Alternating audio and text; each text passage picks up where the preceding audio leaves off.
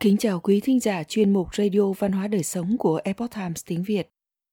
Hôm nay, chúng tôi hân hạnh gửi đến quý vị bài viết có nhan đề Chúng ta có thể hoán cải vận mệnh không? Bài viết do Xem Sao thực hiện, song ngư biên dịch. Mời quý vị cùng lắng nghe. Phần 1. Niềm tin của tiền nhân Chắc hẳn trong chúng ta có không ít người mong muốn hoán cải vận mệnh. Vậy số mệnh là gì? Và liệu chúng ta có đủ sức vượt qua? Hay những nỗ lực cải số cũng là những gì được viết sẵn trong cuốn sổ sinh mệnh? Thứ quan trọng nhất của đời sống này là sự cảm thụ và hiểu biết về lý do mà ta tồn tại. Nhà văn hóa david Pross đã nhận xét trong cuốn sách the road the character rằng một người trưởng thành luôn mang trong mình một mục đích.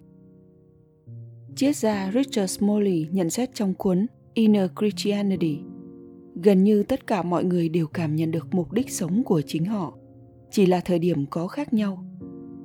Chúng ta đều có những cảm thụ về lý do sinh tồn, dù có thể cảm nhận đó rất mờ nhạt, và chắc chắn rằng lý do sinh tồn của mỗi chúng ta luôn khác nhau và rõ ràng là không ai khác có thể đi giúp chúng ta trên con đường mà Thượng Đế dành riêng cho chính mình.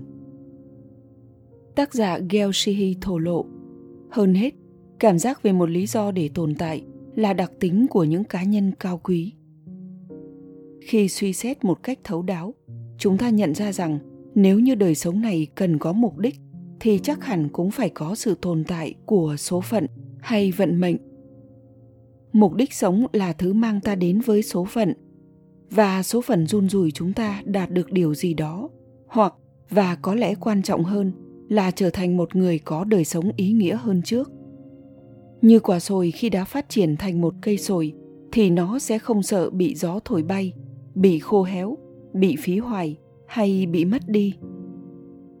Khi người ta có một cảm nhận mạnh mẽ về mục đích sống, họ nhận ra rằng những người xung quanh và các sự kiện đang như thể đang vận hành để giúp họ đạt được mục tiêu đó.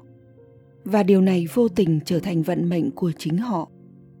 Những sự kiện và những con người xuất hiện trong cuộc sống của mỗi cá nhân dường như cùng nhau thôi thúc anh ta đến gần hơn với vận mệnh của chính mình. Vận mệnh xuất hiện như từ hư không và vào đúng thời điểm, chúng dường như xảy ra trùng khớp với những mong cầu của bản thân ta. Trong cuốn sách Ivan Igor Niederbusch, học giả David McNally nhận thấy rằng tính đồng bộ đến từ các tác nhân bên ngoài luôn ủng hộ những cá nhân có cho mình sự cam kết. Vì mục đích sống và sự cam kết thực hiện cho bằng được, tất nhiên luôn đi đôi với nhau. Nhà tâm lý học vĩ đại ca Young đã định nghĩa vận mệnh là các hoàn cảnh có vẻ liên quan với nhau nhưng thoạt nhìn nó như thiếu đi mối liên hệ nhân quả trở về với tiền nhân. Tuy nhiên, chúng ta không thực sự cần tâm lý học hiện đại để hiểu về vận mệnh, vì người xưa đã để lại rất nhiều thông điệp về vấn đề này. Nhà ai cập học người canada, donald b. Redford, viết về người ai cập cổ đại. Có ba thế lực hoặc các vị thần liên quan đến số phận của một người. Trong thần thoại bắc âu, ba vị thần ai cập được ghép với ba vị thần norns hoặc Nonner tại Oswell, tương ứng với ba số phận Hy Lạp hoặc Moe. Vậy đâu là ý nghĩa của con số 3? Lý do xác đáng nhất cho con số này là vì thời gian có ba chiều, quá khứ, hiện tại và tương lai. Kết quả là tấm vải số phận phải được dệt nên từ thứ nhất là điểm tại một tiền khiếp đến thứ hai là hiện tại và sau đó thứ ba là quay trở lại một tương lai mà cá nhân kia tuy không được biết trước nhưng lại tin tưởng vào tương lai đó. Trong thần thoại hy lạp, vua của các vị thần, zeus và nữ thần Tianestimus có nghĩa là công lý, đã sinh ra những nữ thần Phes, đỉnh mệnh, sinh ra các mùa trong năm, sinh ra trật tự và sinh ra công lý và hòa bình với vị nữ thần này. Điều này ngụ ý rằng thần Zeus không bị ảnh hưởng bởi vận mệnh và rằng ý chí của ông chính là vận mệnh Mặt khác từ lịch sử, ta lại tìm thấy những ý kiến trái chiều. Theo cuốn sách thần thoại Hy Lạp của nhà nghiên cứu văn hóa cổ Robert Graves, một nữ tu sĩ người Phithia đã thú nhận với một nhà tiên tri rằng thần rớt phải tuân theo những nữ thần Phés, thần số phận, vì Phés là con gái của nữ thần của những điều tối cần thiết. Người mà ngay cả các vị thần cũng phải kiêng rẻ. The Strong Face, nghĩa là định mệnh tối thắng, là một tên gọi khác của nữ thần của những điều tối cần thiết. Quan điểm này được phản ánh trong *Elias*, một tác phẩm vĩ đại nhất của văn học Hy Lạp. Trong đó, ta biết rằng mặc dù rất yêu con trai mình là Sapidon, nhưng Zeus vẫn bất lực trong việc ngăn chặn cái chết của con trai mình dưới tay Patrick Patroclus. Kết quả là Zeus giống như một người thực thi số phận chứ không phải kẻ định đoạt số phận. Mặt khác, thần thoại Hy Lạp cho thấy có nhiều nỗ lực của thần và của cả con người nhằm hoán cải vận mệnh. Zeus đã biết trước rằng con của tiên nữ Tidus sẽ vĩ đại hơn cả cha mình. Bởi vậy để tránh thất bại này, Zeus đã gặp gỡ tiên nữ Tidus. Và thế là, tiên nữ Tidus sinh ra Asin, chiến binh lừng lẫy của thành Troy. Asin dường như đã được cả ba con số. Và dường như vận mệnh lựa chọn cho anh hai con đường. Một là cuộc sống thoải mái nhưng không mấy tiếng tăm. Hai, một cái chết trẻ đằng sau một sự nghiệp đầy vinh quang. Và người anh hùng, như các bạn đã biết, đã chọn con đường số 2. Nhưng đó có phải là lối đi tốt nhất dành cho anh không? Và trong sử thi Odyssey, chính cái bóng của Asin đã than thở cho vận mệnh của mình. Cái bóng ấy nói với Odysseus, tôi thà làm lao động của một người khác, như một nông dân nghèo và không có đất, nhưng được sống trên trái đất, còn hơn là vương của tất cả những xác chết vô hồn. Anh đã sớm nhìn ra vận mệnh của mình và không khỏi cảm thấy xót xa. Apollo, vị thần nổi tiếng với những lời tiên tri, đã chịu ơn vua Admetus rất nhiều. Vì vậy, Apollo đã chuốc say những nữ thần Phes, nữ thần làm chủ vận mệnh, và khiến họ hứa rằng nếu có người chết thay cho vua Admetus, Admetus sẽ có thể tiếp tục sống. Nói cách khác, họ trì hoãn số phận của Admetus, nhưng không phải để ngăn chặn hoặc thay đổi nó.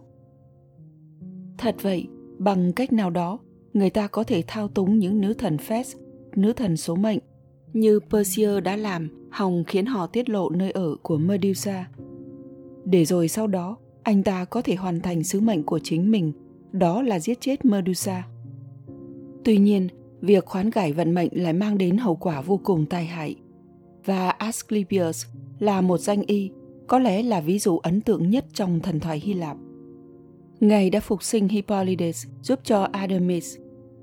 Nhưng Hades và ba số phận đã bị thực sự cảm thấy bị xúc phạm bởi sự vi phạm giao thức mang tầm vũ trụ này. Và kết quả là khiến cho Zeus giết Asclepius bằng một tia chớp. Đỉnh mệnh của con người trong thần thoại Hy Lạp không phải là trở về từ cõi chết. Nhưng nếu câu chuyện về Asclepius là ví dụ gây ấn tượng mạnh mẽ nhất, tuy nhiên không phải là ví dụ nổi tiếng nhất. Và Oedipus chắc chắn là nhân vật nổi tiếng nhất trong thần thoại Hy Lạp khi ta bàn về nỗ lực hoán cải vận mệnh. Những lời tiên tri trước đây về Oedipus nói rằng đứa trẻ này sẽ giết chết cha và lấy chính mẹ của mình. Vì thế cha mẹ ông đã cố gắng ngăn cản điều này. Và chính Oedipus cũng làm như vậy. Nhưng vô tình, mọi hành động của họ đều khiến lời tiên tri trở thành sự thật. Hãy để tâm đến cách mà câu chuyện về Oedipus đã thu hút chúng ta. Điều này một phần là vì không giống như những anh hùng là á thần như Heracles, Theseus, Orpheus, Perseus, vân vân, anh chỉ là một người đàn ông bình thường. Anh không có khả năng siêu phàm như chúng ta. Vì vậy anh phải vận lộn với chính vận mệnh trong một thế giới của các vị thần và những con quái vật. Vì chúng ta nhìn thấy chính mình trong anh nên tính nhân văn này làm cho những cuộc đấu tranh của Oedipus trở nên phù hợp hơn với người thường, khiến nó sâu sắc hơn và mãnh liệt hơn. Trong phần 2 của bài viết này, tôi sẽ đào sâu về những nỗ lực hoán cải vận mệnh của Oedipus, đồng thời so sánh câu chuyện này với một ví dụ nổi tiếng khác về một nhân vật khác nhưng nhân vật này bước ra từ một nền văn học hoàn toàn khác. Đó là câu chuyện về Jonah. Trong trường hợp của Jonah, Thượng Đế đã giao phó cho anh một sứ mệnh, nhưng anh đã cố tình phớt lờ vận mệnh này và muốn hoán cải nó. Phần 2 sẽ đi sâu hơn về thông điệp mà hai câu chuyện vừa được đề cập.